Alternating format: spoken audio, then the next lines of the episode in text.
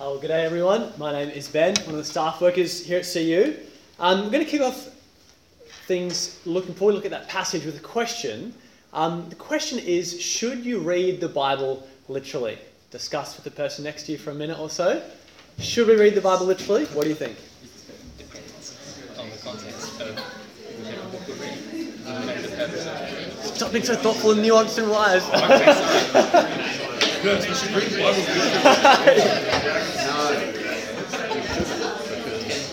All right, it's great to hear you guys wrestling with that and engaging with it. Um, I don't know if you guys found that an easy question to answer with an easy yes or no, um, but it is actually a little bit of a tricky question. Uh, it may or may not be the first time you've heard that question because it does get asked occasionally, um, and often, whether or not someone reads the Bible literally is treated as a kind of litmus test of whether they think the Bible is true. Because often, when someone says you shouldn't read the Bible literally, what they often mean is uh, the Bible isn't actually true. It's like it's fables. It's like the tortoise and the hare, or Goldilocks and the three bears. It's not describing events that actually happened in history. Um, it's just there to give you a moral lesson. Now, that's a deeply problematic way to read the Bible for a whole bunch of reasons. Um, and it, as even secular historians would tell you, the Bible is recording historical events that actually happened. It's just something completely different to Aesop's fables, or those kind of things. So when someone says you shouldn't read the Bible literally, that's often um, a red flag. But because of that, a lot of Christians have swung the pendulum the other way and have really wanted to emphasize you need to read the Bible literally. And there's a good instinct there because we want to take the Bible seriously. There's a good instinct to say you've got to read it literally. But there's also a slight problem there because some parts of the Bible aren't meant to be read literally. Some parts of the Bible are, in fact, metaphorical. Psalm uh, 18, verse 2, David says, The Lord is my rock, my fortress, and my deliverer. Should you read that literally? I'm guessing instinctively you read it metaphorically. I don't imagine for many of you, you pictured, wait, God's a, a rock? Like, uh, how is this possible? Instinctively, you probably saw God is not a literal rock, but it, it's metaphorical language to point to a true reality about God, that He's dependable, He's a source of strength. Or in John 6 35, Jesus says, I am the bread of life. Should you read that literally? No, Jesus isn't literally bread. Good news for the gluten intolerant among you. uh, but the metaphor points to a true reality about Jesus. He's the source of life. So the question really shouldn't be uh, do you read the Bible literally? But rather, uh, do you take the Bible seriously? Do you think it's true? It's actually a more helpful question that gets to the heart of things. Uh, but of course, uh, the reality is in life, you don't always get to choose the questions that you're asked.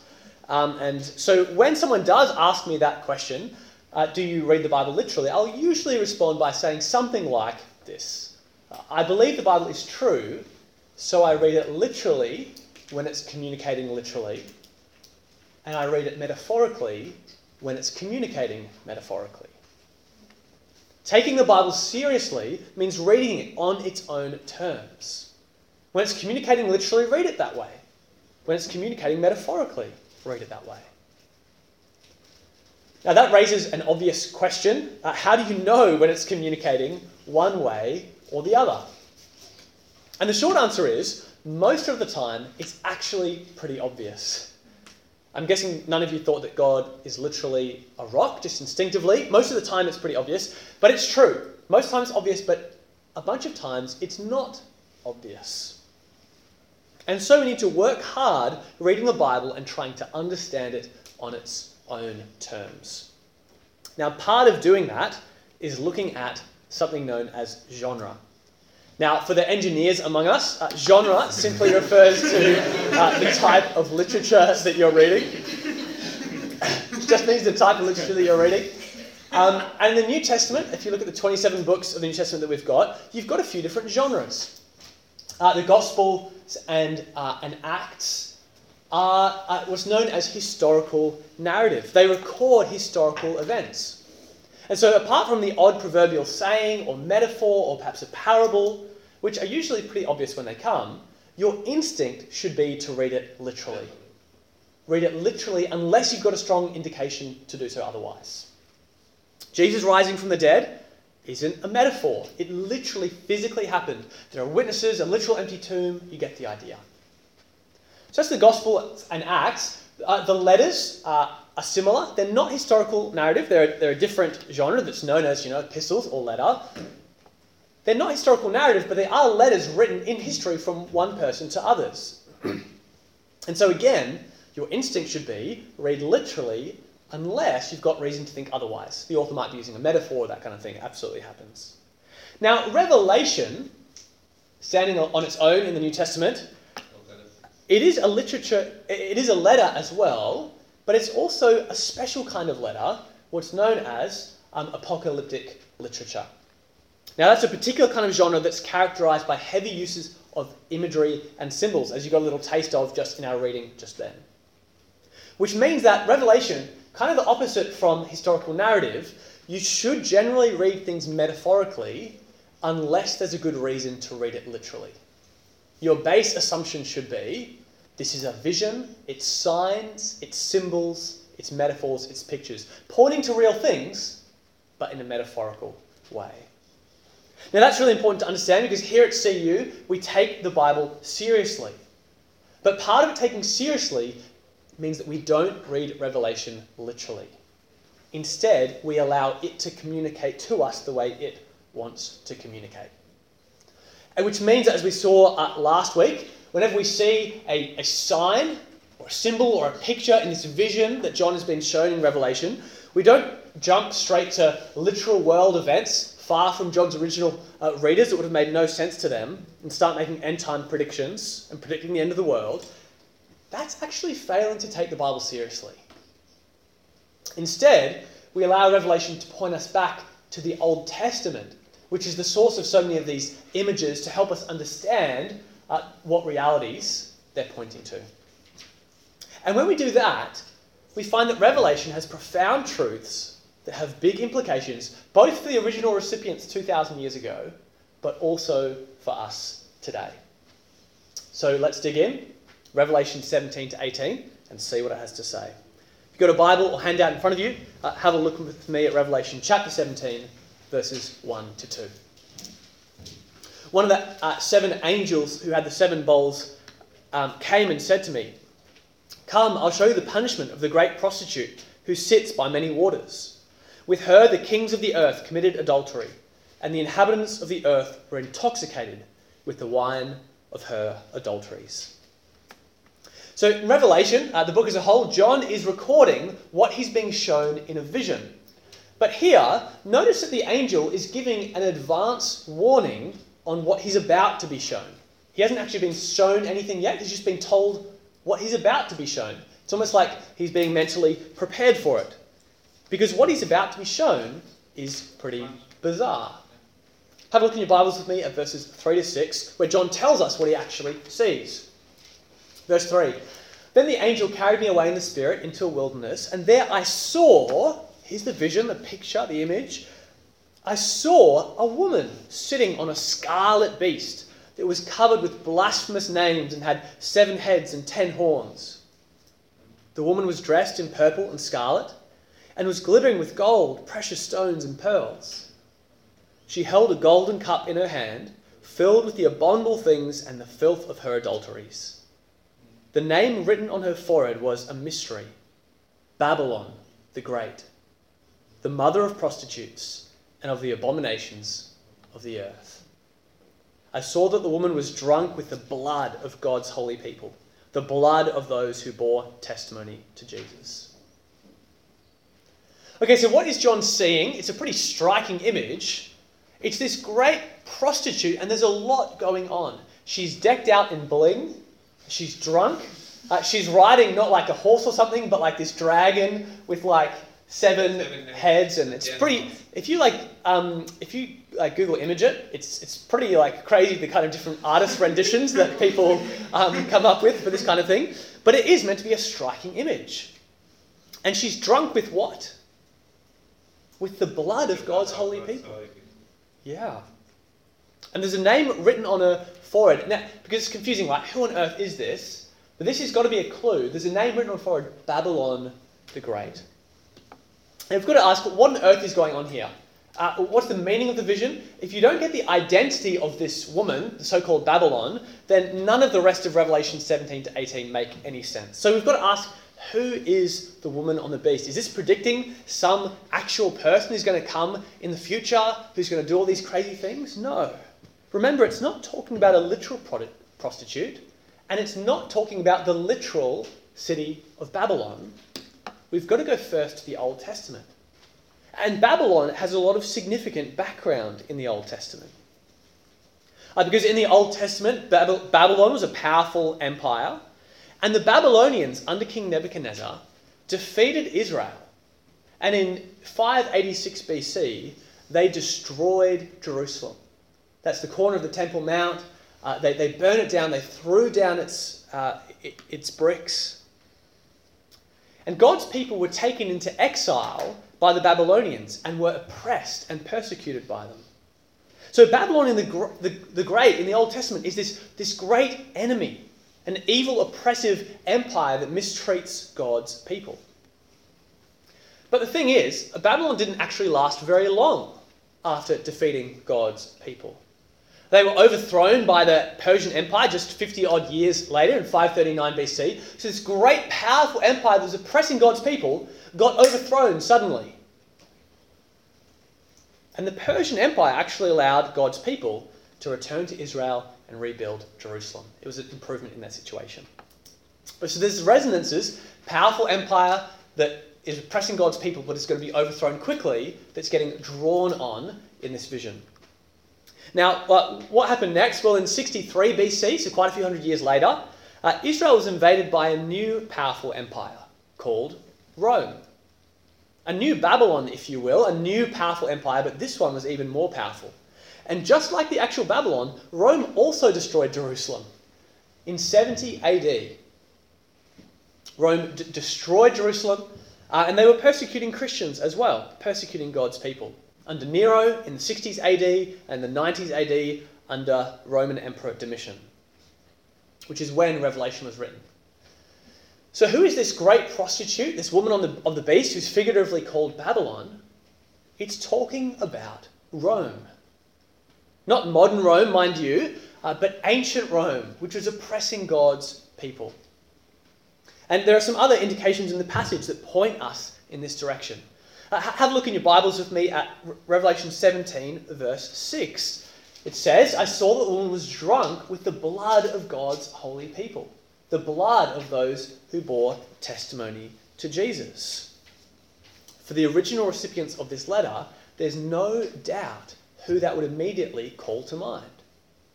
It was the Romans who were persecuting them. Another pointer, have a look at chapter 17, verse 9. So the woman is sitting on a beast with seven heads, which is, is really weird. But again, it's not literal. What do the seven heads represent? Well, we're actually told in this one. Verse 9. This calls for a mind with wisdom. You've got to interpret what's being shown to you. The seven heads are seven hills on which the woman sits. Now, it's important to know that Rome, quite famously, was known for being established on seven hills. It's one of the things that Rome was very well known for. But once again, it's another strong clue that this woman is figuratively representing Rome. And one final clue, which I think kind of seals the deal, really, check out chapter 17, verse 18. The woman you saw is the great city that rules over the kings of the earth. That there's just no question who the original recipients of this letter would think of. That is the great city of Rome whose empire stretched over many nations and kings in the days when Revelation was written. So that's a way of interpreting what we've just seen in Revelation 17 in light of the Old Testament. Uh, but it's worth being aware that some people interpret all this stuff about Babylon literally. Uh, they point out that the, the ruins of Babylon um, are still there uh, in modern day Iraq, which is absolutely true. Um, but they say that the Bible promises that this, this exact city and this exact place is going to be rebuilt and become this powerful empire that's going to rule over the nations. Check out what this Bible teacher says. Um, scary looking book. So this is a screenshot from his website. The city of Babylon is currently in ruins, yet we know it will rise to power once again because of biblical prophecy. The 18th chapter of Revelation says Babylon will once again rule the economic world, this time as a hub for the Antichrist's one world economy. Globalization, scary. In the end times, it will rise and fall again. How will this transformation occur? In the world today, there are already indications emerging of things to come. Then he goes into modern geopolitics and Saddam Hussein trying to rebuild the city in the 1980s, which he actually did try to do before he was overthrown, um, and all this obscure stuff, which I want to say to him no, if you're reading Revelation literally like that, you're not actually taking it seriously. Why on earth did John's original readers, who are suffering persecution under the hands of the Romans, why did they need to know that, hey, by the way, in 2,000 years, there's going to be this guy named Saddam Hussein and he's going to do this thing where he rebels? It's just completely irrelevant to them. Reading Revelation like that sounds like it's taking it seriously, but it's not. It's not allowing Revelation to communicate on its own terms. So I just want to briefly flag that to kind of train you guys a little bit and help you be aware of what's out there and some unhelpful Bible teaching that wants us to focus on politics and, and all this current world events and be worried and try predict dates. So uh, that's the identity of Babylon. Um, the identity of Babylon is Rome, the ancient empire of Rome. So now let's turn to not the identity of Babylon, but the fall of Babylon. The fall of Rome, which is pictured as this woman on the beast. Have a look in your Bibles with me. Revelation 17, verses 15 to 18. Then the angel said to me, The waters you saw where the prostitute sits are peoples, multitudes, nations, and languages, all under this one great empire. The beast and the ten horns you saw will hate the prostitute. They will bring her to ruin and leave her naked. They will eat her flesh and burn her with fire. For God has put it into the hearts, their hearts to accomplish his purpose by agreeing to hand over the beast their royal authority until God's words are fulfilled. The woman you saw is the great city that rules over the kings of the earth. So, Rome, the great prostitute, is, is ruling over many uh, peoples and nations, but here we see that those kings and nations turn against her. They bring her to ruin and, and devour her. It's pretty confronting imagery. And when you see this imagery, depending on uh, how much of history you're aware of, uh, it's hard not to think of the sack of Rome.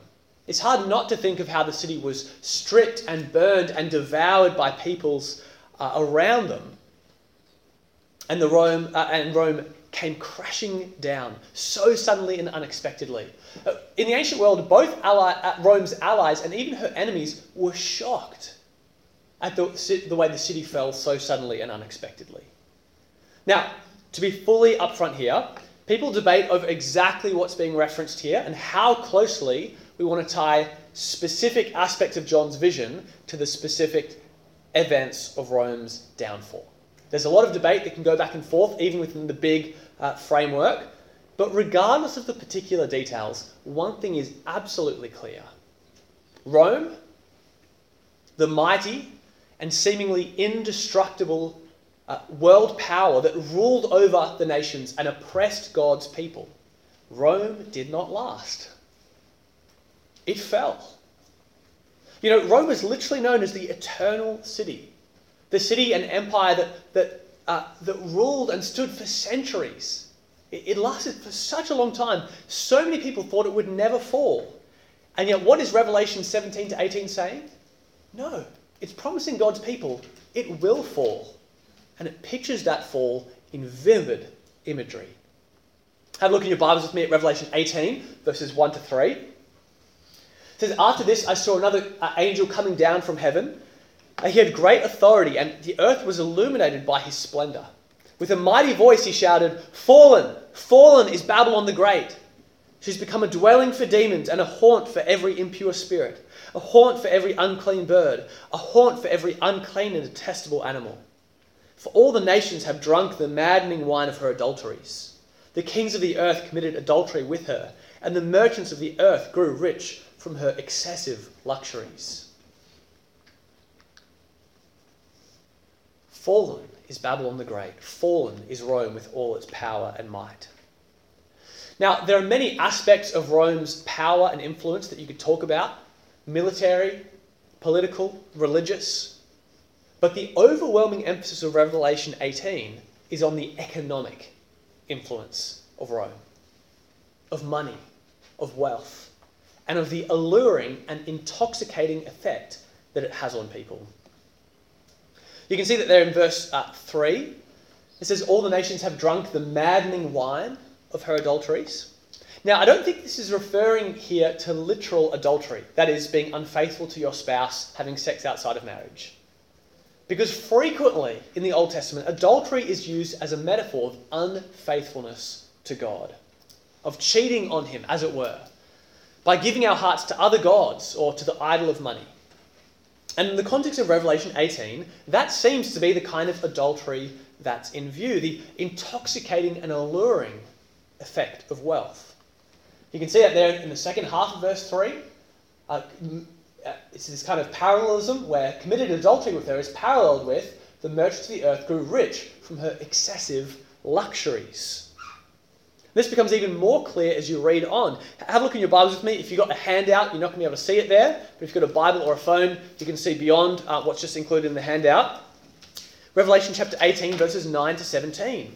Look at how prominent the influence of luxury and wealth are as the nations mourn the fall of Rome. Verse 9 When the kings of the earth who committed adultery with her and shared her luxury see the smoke of her burning, they will weep and mourn over her. Terrified at her torment, they will stand far off and cry, Woe, woe to you, great city, you mighty city of Babylon! In one hour your doom has come. The merchants of the earth will weep and mourn over her because no one buys their cargoes anymore.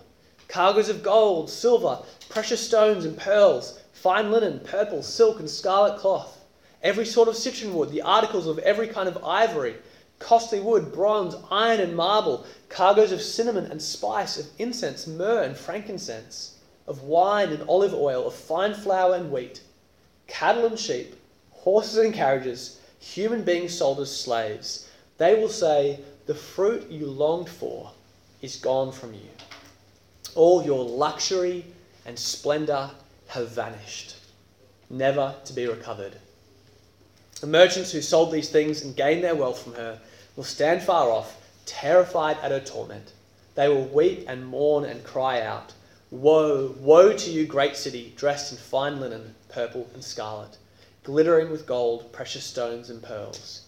In one hour, such great wealth has been brought to ruin. You see, all these nations were hooked on the intoxicating wine of Rome's wealth. They were drinking the Kool Aid, which meant that when Rome fell, they were utterly devastated. Everything that they had put their hope in money and wealth, the life of comfort and luxury that they could have, by siding themselves with Rome, this great world power, turned out to be empty and temporary and utterly left them empty. So that's the vision that John sees and shares in Revelation 17 to 18. But it's worth asking why did John's original readers need to hear this? Because again, Revelation was written to a number of churches living in seven cities in the Roman province of Asia. We know that from Revelation chapter 1. And so before we jump, he wrote from Island of Patmos to these guys out here, and before we jump to what Revelation means to us today, we've got to ground it in what it would have meant for them. And if you remember from last week, the Christians were facing persecution at the hands of the Romans under Emperor Domitian. And the temptation for those Christians to compromise on their faith in Jesus was very strong. Stand firm with Jesus, you're going to continue to face suffering and difficulty. But drink a little bit of the intoxicating wine of Rome. Just compromise a little. Just offer a little bit of incense to the Roman emperor cult. A lot of uh, Christians throughout the period of the Roman history would be just asked to sacrifice this one little uh, sacrifice to the Roman emperor just once a year. If you do that, you can prosper, be wealthy, be successful. Just compromise a little bit. and life will get a lot more comfortable. And you know, it's hard to imagine what it actually would have been like facing what they faced. But the allure of Rome's wealth and comfort would have been strong.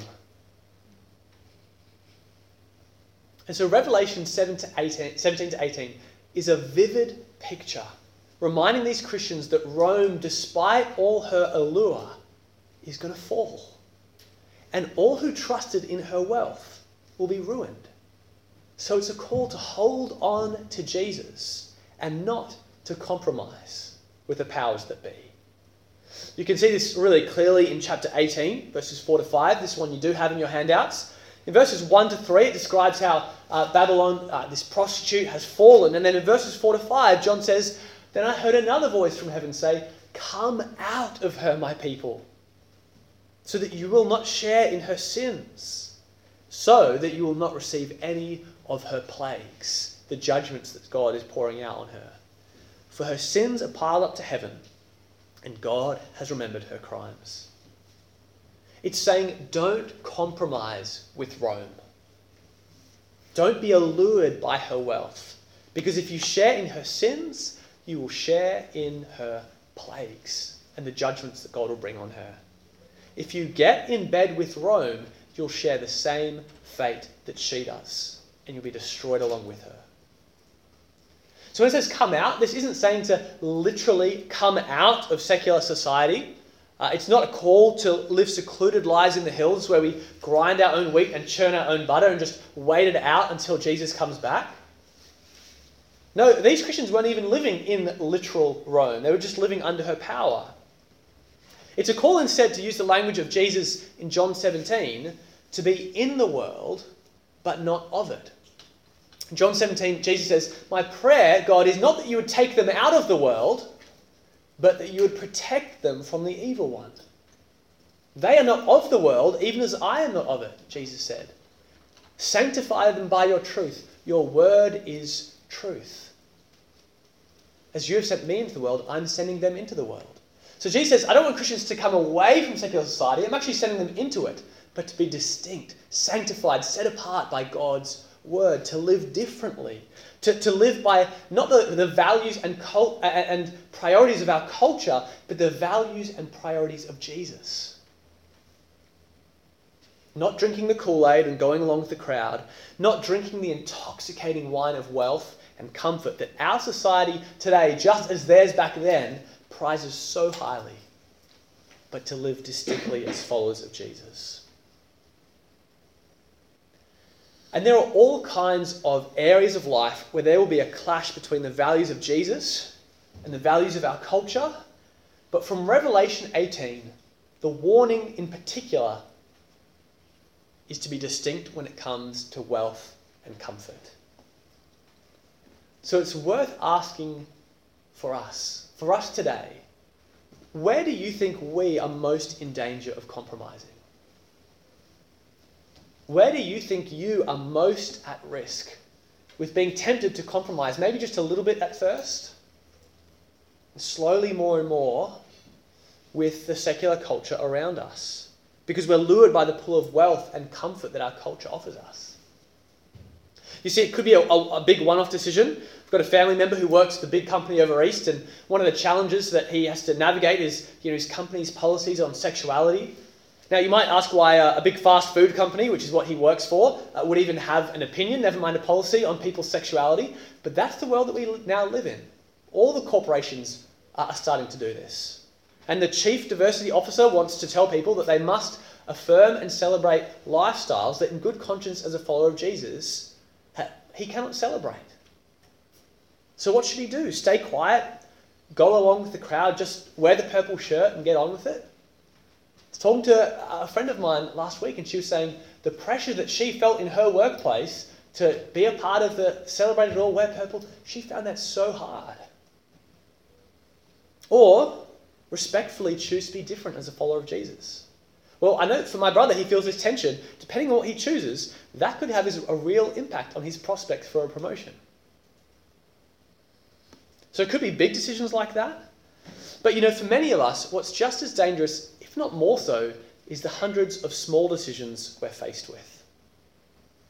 The intoxicating wine of our secular culture is strong and alluring. It numbs us and lowers our defenses so that wealth and comfort start to be to look pretty good. Maybe I don't have to choose between the two. Maybe I can have both. And little by little, not with a bang but with a whimper, we slowly start to prioritize money and career and wealth over honoring God. I was chatting to Eben just earlier this week, sharing about a mate of his in footy, you know, Christian guy, but really wants to advance uh, and, and, do really well in footy. And so, oh, I'll still be a Christian, but oh, sometimes I just have to start missing games on Sundays, but oh, it'll just be a one off, but then it's not a one off. And it wasn't a one off decision, it was the slow drip. It slowly and slowly, surely, it pulled him away from Jesus. That's probably going to be the greater danger in our culture today, isn't it? But whether it's the big decision or the many little ones, Revelation 17 to 18 is opening our eyes to expose the lies of wealth and power, whether that be in Rome back then or our secular culture today. And you know, uh, here's why the Romans who were persecuting these Christians got things so wrong. They thought Christians were weak and powerless and insignificant. And by worldly standards, they were right. But because those Christians followed the Lamb, Jesus Christ, who was raised from the dead and will one day return to judge, it actually turns out that it was the Romans who were on the wrong side of history. I mean, have you ever met a Roman? Have you ever met a Roman centurion walking around campus? I mean, maybe for like a party on Friday night or something. No, the Roman Empire is long gone, isn't it? With all their impressive wealth and cultural influence, they're relics of the past. God's word has what ex- exactly what it said has happened. Rome the Great has fallen. So you haven't met a Roman, but have you ever met a Christian? Yeah, this room's full of them. There are hundreds on our campus and hundreds of millions around the world. Empires, nations, and cultures, they come and go. But Jesus stays eternal. God is our rock and our refuge. He's not going anywhere. The people in our day who hold the, the, powers of cultural influence or in our organization who mock Christians for being on the wrong side of history, they want you to get on board with them, and the pressure feels strong now. But if you can open it up to see a God's eye view, see the bigger picture, the most influential people in our society today are going to be a footnote in a thousand years, if they're lucky. But there's one name that will continue to be known throughout all history, and it's the name of Jesus. On the final day when he comes to judge the living and the dead, his will be the only name that matters. So, brothers and sisters, don't fall for the lies of our culture. Don't fall for their empty promises of wealth and comfort, which will leave you empty.